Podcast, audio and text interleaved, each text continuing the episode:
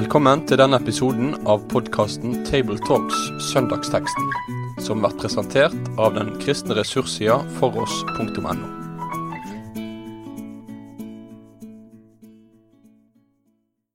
Ja, Da ønsker oss eh, velkommen til en ny episode i Tabletalks. Nå er det gruppa i Stavanger som er samla. Det er Øyvind Solheim som er forkynner i NLM i region Sør-Vest. Det er Erling Lundeby som er arkivleder i NLM og lærer på Fjellhaug internasjonale høgskole. Og så er det Jan Helge Aarseth som er forsamlingsleder i IKF i region Sør-Vest. Denne teksten som vi skal få høre nå, den vil du finne ifra første Mosebok, kapittel 3, vers 8-15. Det er andre søndag i fastetida. Eh, og Da skal vi først få høre den, det fra bibelordet. Da leser jeg i Jesu navn. Og de hørte Herren Gud da han kom vandrende i hagen da dagen var blitt sval, og Adam og hans hustru skjulte seg for Herrens Guds åsyn mellom trærne i hagen. Da kalte Herren Gud på Adam og sa til ham, Hvor er du? Han svarte, Jeg hørte din røst i hagen, og da ble jeg redd, fordi jeg var naken, og jeg gjemte meg. Da sa han, Hvem har fortalt deg at du er naken? Har du ett av tre jeg forbød deg å ete av? Adam sa, Kvinnen som du gav meg til å være hos meg, hun ga meg av treet, og jeg åt. Da sa Herren Gud til kvinnen, Hva er det du har gjort? Kvinnen svarte, Slangen dåret meg, og jeg åt. Da sa Herren Gud til slangen, Fordi du har gjort dette, skal du være forbannet fremfor alt fe og fremfor alle markens dyr, på buken skal du krype, og støv skal du ete alle ditt livs dager. Fiendskap setter jeg mellom deg og kvinnen, mellom din ett og hennes ett. Du skal knuse ditt hode, og du skal knuse hans hæl. Ja, takk Herre og Frelser for at vi skal få lytte til slike ord som berører våre liv, personlig og eksistensielt. Og jeg ber for oss i samtalen nå, og for lytterne, at vi må få noe viktig for våre liv. Amen. Ja, Nå er vi i Første Mosebok, og noen av de første kapitlene i Bibelen vår som handler om at jorda ble skapt med alt sitt, og at mennesket ble til. Og Her i kapittel tre i Første Mosebok så møter oss altså mennesket, og oss møter Herren. Eh, og oss møter også slangen, eller djevelen. Jeg hadde kanskje tenkt at vi kunne si noen ord om eh, menneskesynet det er ulike livssyn og ulike menneskesyn som eh, er ute og går. Eh, og nå vet vi at et av de livssyn som preger veldig mange i vårt land, det er det humanistiske menneskesynet. Det har som forutsetning at mennesket er godt på bunnen. Eh, og det som må finnes av vondskap, er da et resultat av oppvekst eller miljø, av uheldige og feil valg som er tatt, eller tilfeldighet, og dårlige muligheter som er blitt gitt. Men hvis mennesket bare kommer til sin rett og får de gode muligheter og valg til, så kan det vokse fram til å bli noe godt. Bibelens menneskesyn er veldig ulikt det. Det sier at oss er skapt av Gud og i Guds bilde, fra 1. Mosebok 1,27, men samtidig så sier Bibelen at mennesket er en fallen skapning og har fått kilden til det vonde i seg sjøl og i sitt eget hjerte. Eh, der de ikke har mulighet til å fri seg og frelse seg fra det vonde, uten ei frelsende hand. Og her er oss inne i begynnelsen på denne lange fortellinga som Bibelen gir oss, om denne frelsende hånda som Gud forberedte oss. Et realistisk bibelsyn, kan, et menneskesyn, kan en vel si at uh, Bibelen gir oss. Et realistisk syn på hva mennesket er, uh, når vi ser omkring oss, og hva mennesket er i forhold til Gud sin skaper. Nå møter oss altså i denne fortellinga Adam og Eva, og oss møtte Herren. Eh, bak oss, og i denne tidligere i eh, skapelsesberetninga, så har vi møtt Gud og mennesket som bestevenner. Som de, de som eh, elsker hverandre og virkelig holdt av hverandre. Men her er bildet i kapittel tre veldig annerledes. Hva er det egentlig som er skjedd med tanke på det? Det er jo noe som er gått til stykker. Det er jo noe sterkt å lese om på en måte hvordan de kapitlene før er skildra så vakkert hvordan Gud har bygd opp en hage rundt menneskene og, og, og, og det virker til å være en fortrolighet og et tillitsforhold mellom skaperen og skapningen, mellom Gud og Adam og Eva. Og, det kan nesten se ut som hver kveld så kommer Gud vandrende i hagen, og at det er et, et tillitsforhold. Men så ser vi jo i det vi nettopp leste, at her er det noe som er skjedd. Tilliten er brutt. De har gjemt seg, de er redde for han som de før var trygge på og glad i og ventet på hver kveld. Eh, og så vet jeg at eh, loven, Guds gode vilje, slik den blir eh, gitt oss, den har som fundament kjærligheten. At vi skal elske Herren vår Gud av hele vårt hjerte og hele vår sjel og all vår kraft og all vår forstand, og nesten vår som oss sjøl. Og nå ser oss her i dette skaperverket som Gud gir, dette mennesket som Gud skapte i sitt bilde, og i sin lignelse, så er det ikke en, eh, en robot eller en marionett eller en maskin som man på en måte styrer som man vil, men det er et eh, selvstendig vesen som har evnen til å elske og ære og til å velge. Uh, og det er vel det som ligger bak kjærligheten, slik en må tenke den, at den er frivillig.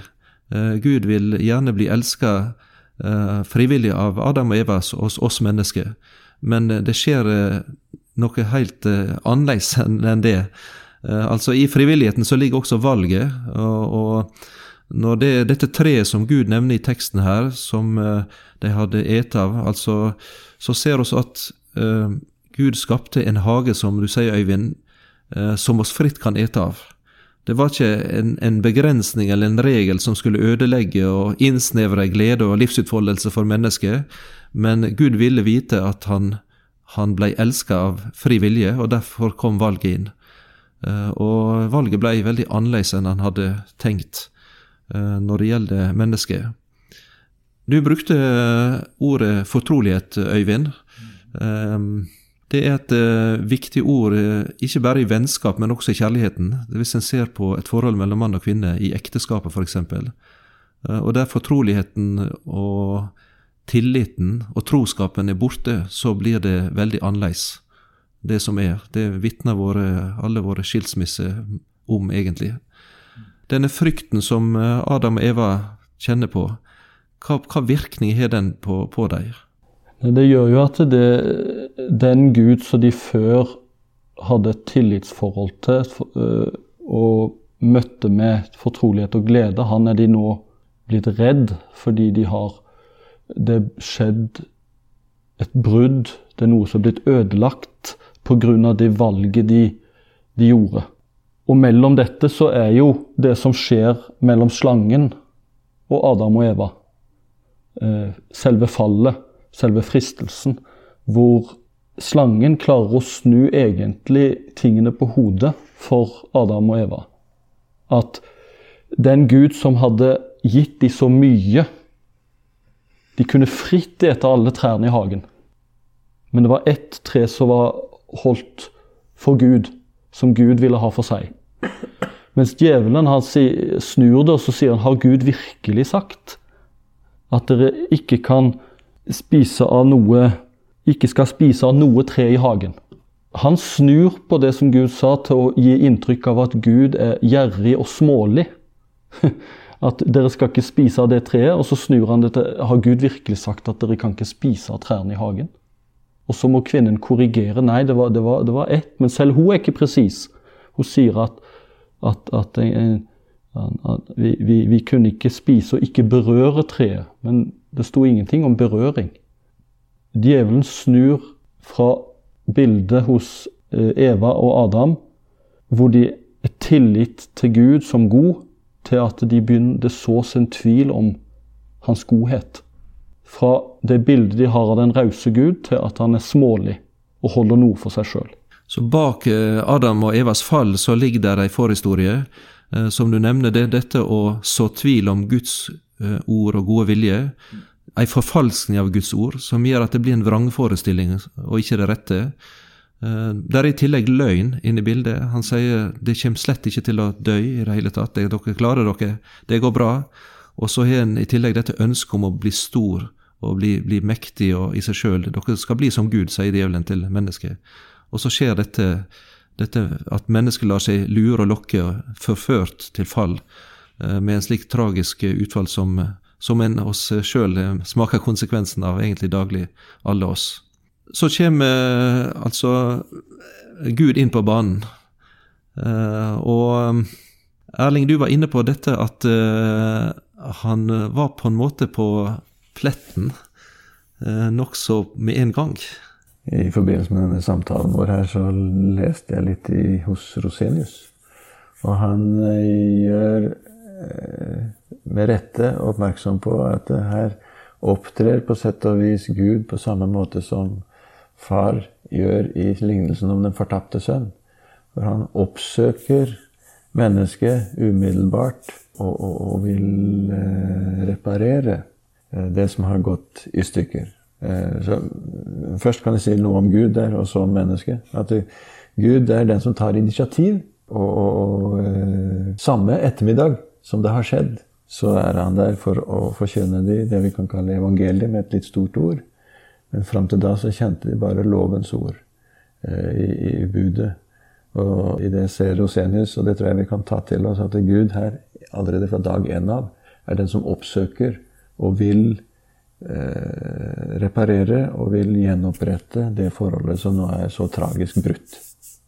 Men så kan du se på, fra Adam og Evas side så eh, er det jo en ynkelig måte å forholde seg til det på. De, de skylder på hverandre, og de skylder på Gud i, i siste instans, og på djevelen. Alle andre enn seg sjøl. De aksepterer ikke noe og tar ikke noe ansvar for det de har gjort. Og slik sier Rosenius, sånn er det med det mennesket som ikke kjenner eh, evangeliet om nåden. Det klarer ikke å angre rett. Men når du får eh, se det og ta det inn over seg, så er det også at en er i stand til å erkjenne synd. Det er når Gud har på en måte kommet eh, innafor en eh, på en ny måte, at en eh, blir bøyd ned. Og vi snakka om i en tidligere podkast om den samaritanske kvinne som også øh, var veldig nervøs på hva Jesus snakka om. Men når han kom, går innpå henne og opplever at han vil henne vel øh, og Han vet alt om hennes ekteskapelige nederlag, forsøk kanskje, og nederlag. Så blir tonen en helt annen enn hos henne. Og så går hun hjem til landsbyen. Ikke lenger som eh, ei som eh, har alskens anklagende ord til andre. Men sier, jeg har møtt en mann som har sagt meg alt jeg har gjort. Det er et, et menneske som har opplevd synserkjennelse. Det er det, samme eh, en, kan, en, kan, se her. Hvor Gud oppsøker for om mulig å møte mennesker med evangeliet. Som vi da får i, i slutten av teksten, i Froto-evangeliet, som vi kaller det. Så her er altså Gud som er initiativet. Det er Gud som er på banen. Eh, og han eh, møter mennesker som har skjult seg for Gud Herrens åsyn. Altså som er redd, og som er full av skam, som er full av skyld, eh, og som er naken. Hvor er du? Det var det som Gud spurte. Det er et annet moment som jeg syns var veldig talende. Leif Mikkelsen, som var lærer på NLA i mange år, har jo skrevet bibelkommentaren i bibelverket til Første Mosebok. Og han eh, sier det sånn at skamfølelsen det er den første av fallets skadevirkninger. Det andre er frykten og tapet av tillit til Gud. Og så sier han skamfølelsen taper seg etter hvert. For jo mer åpenheten for Gud blir borte, jo mer mennesker lukker seg til for Hans ord og for Hans dom i samvittigheten, jo mer svinner skamfølelsen, til tross for at synden øker. Til sist er det mulig å sette sin ære i sin skam, som Paulus beskriver sånn. Det, det, er eh, en, en, treffende karakteristikk at en kan se i deres liv, Adam og Eva, men som en også ser i menneskelivet.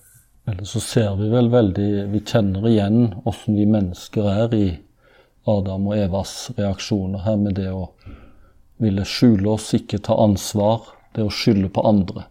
Det er veld, veldig, veldig, typisk, om vi bare er litt ærlige med oss sjøl, så er det på en måte den strategien vi griper til uh, hele veien når vi har gjort noe vi vet er galt, uh, gjort feil valg, syndet. Så vil vi skjule oss, både for Gud og andre. Vi vil skjule det vi har gjort. Og så vil vi skylde alt på andre. Enten det er ektefelle eller kollega eller det, eller det er Gud selv. Sånn som så Adam sier 'den kvinnen du ga meg'. Altså underforstått er du Gud, så er egentlig årsak til syndefallet. Så dypt kan vi på en måte falle i å, å skylde på andre.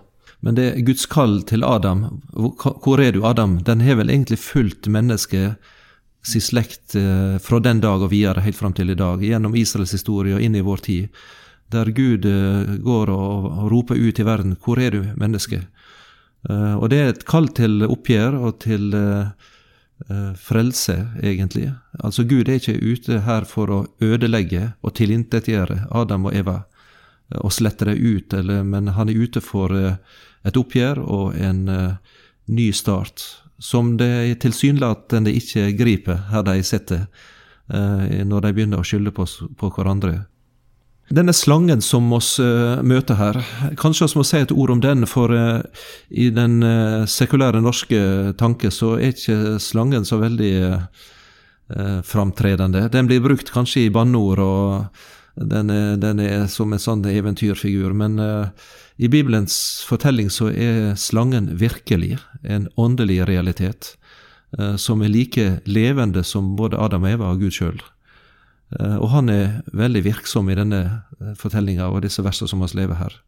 Denne slangens strategi som du var inne på i stad, Øyvind, hva, eh, hva, kan en si om, om, djevelens virksomhet og denne fristeren som er den? Hva, hva er den verden vi lever i? Det som kjennetegner fristeren eller djevelen eller Satan, han har jo mange, mange navn. Slangen, det er jo både listigheten, men også det at han er ute etter hele tiden å ødelegge. Jeg tror noe av det grunnleggende annerledes i forhold til Gud, det er at djevelen og slangen kan aldri skape noe positivt. Han kan aldri egentlig lage noe, skape noe. Han kan bare ødelegge. Han kan bare bryte i stykker, skape splid, uro, eh, løgn. Så er, det, det, sataniske er på en måte uh, hele tiden det splitt splittende, det som ødelegger. Han kan ikke skape noe genuint godt. Og så er det kanskje viktig å si òg at, at, slangen som omtales her, er en del av, av skaperverket i den forstand at han er ikke en motgud. Han er en fallen skapning. Eh, det er ikke sånn som kanskje en kan av og til få inntrykk av at Gud og djevelen står mot hverandre som to nær sagt like makter i tilværelsen.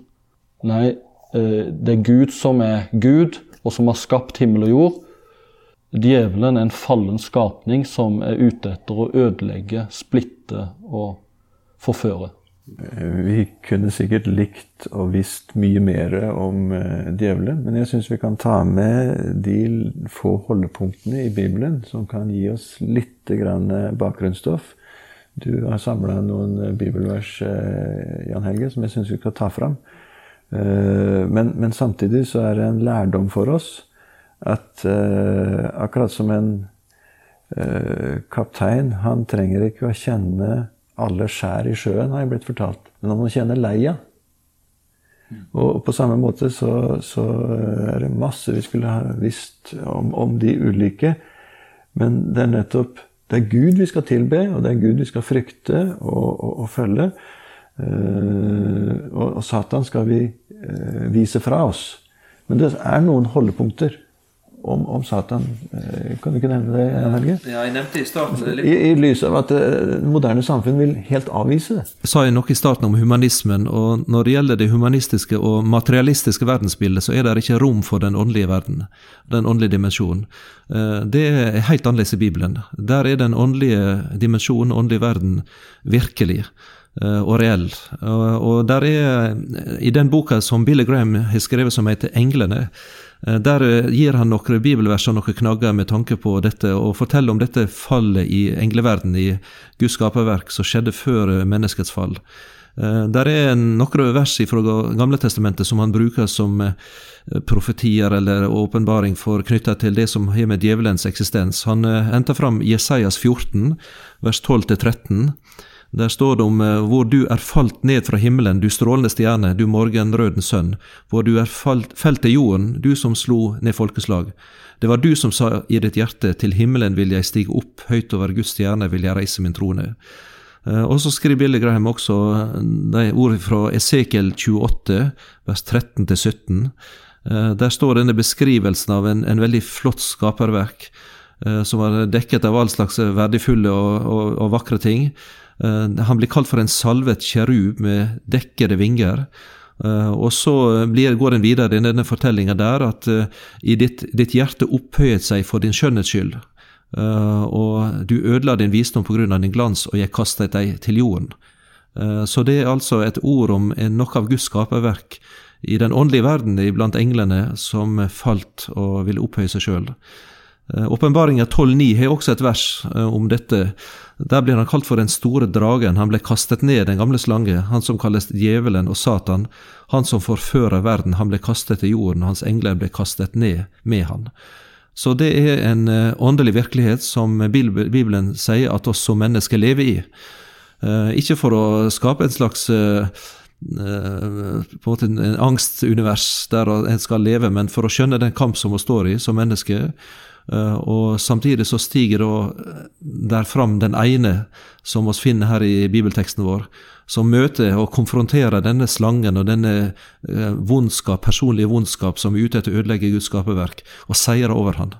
Og det er på en måte de bibelordet vårt slutter med, den teksten slutter med. Det er denne seieren og dette veldig sterke håpet som Bibelen gir oss, om, om vondskapens ende og djevelens slutt der eh, det er en eh, som står fram, og han er da eh, Messias, Kristus.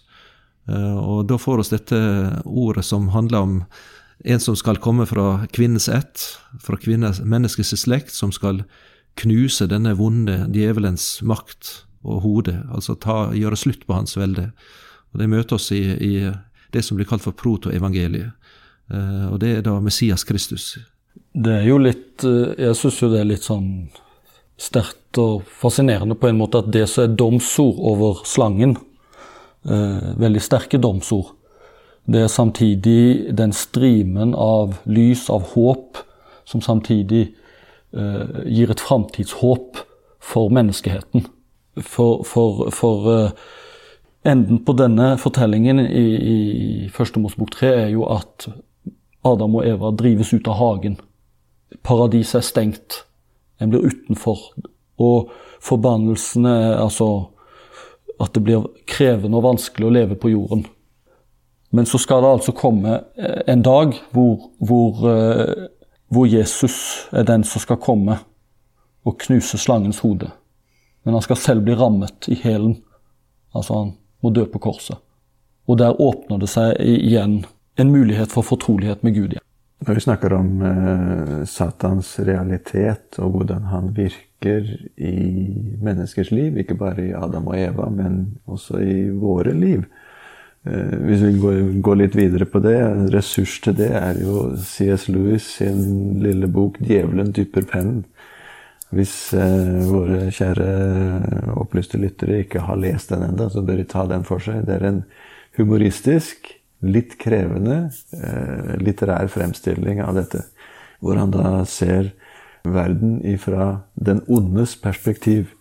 Og, og beskriver da fienden, som er Gud, og, og eh, som han gjerne skal frariste Gud menneske.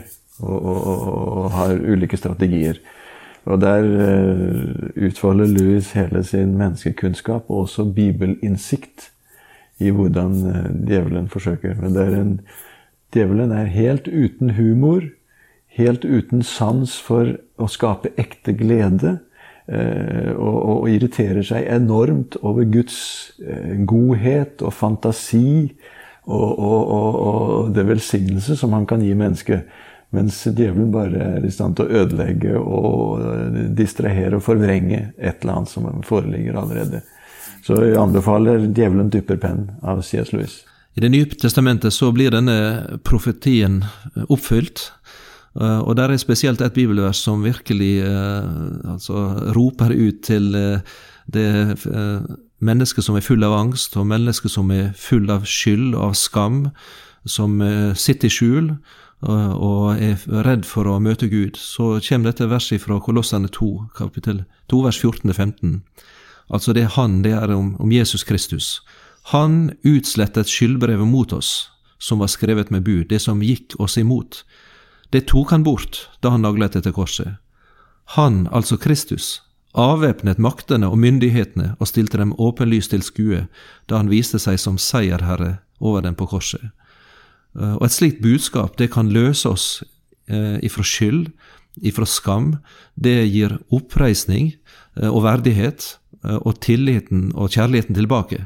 Det som var gått i stykker og var knust og ødelagt, der det blir skapt noe nytt, og det gir håp for alle mennesker. Det er ikke et menneske som er så ødelagt og knust og i stykker, at det har gått så i stykker for at ikke en kan starte på nytt på et slikt fundament gjennom trua på Jesus. Slik er det for alle. Det er fantastisk flott også, syns jeg, og for meg har det noen assosiasjoner. Eh, små detaljer som har gitt noen flotte assosiasjoner her. Eh, det sto at Gud vandret i hagen.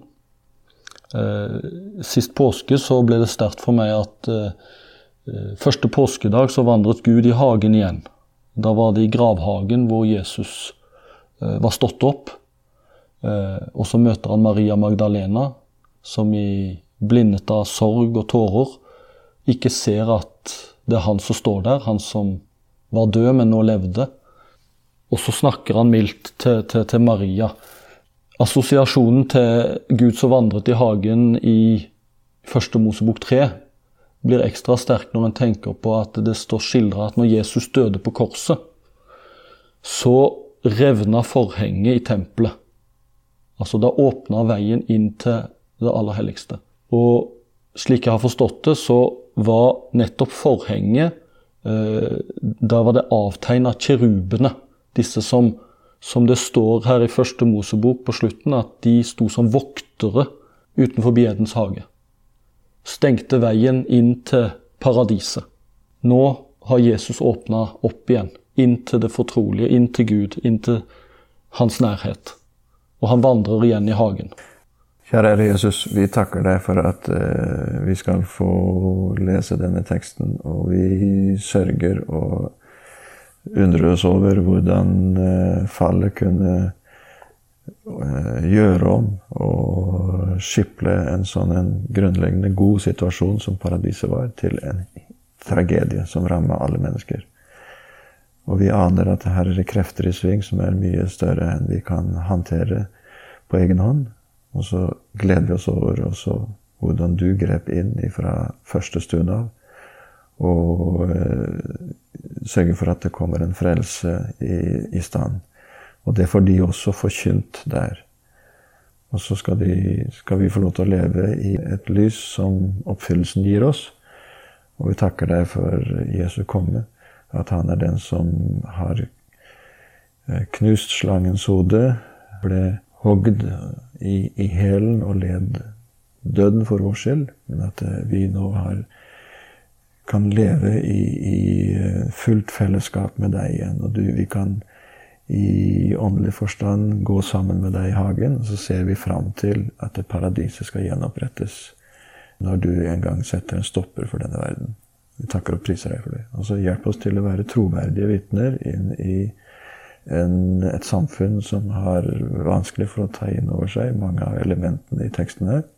La oss få presentere det på en måte så de kan kjenne det igjen og, og, og, og fatte tro og tillit til deg. Det ber vi om i Jesu navn. Amen. Med det sier vi takk for følget for denne gang. Finn flere ressurser, og vær gjerne med å støtte oss på foross.no.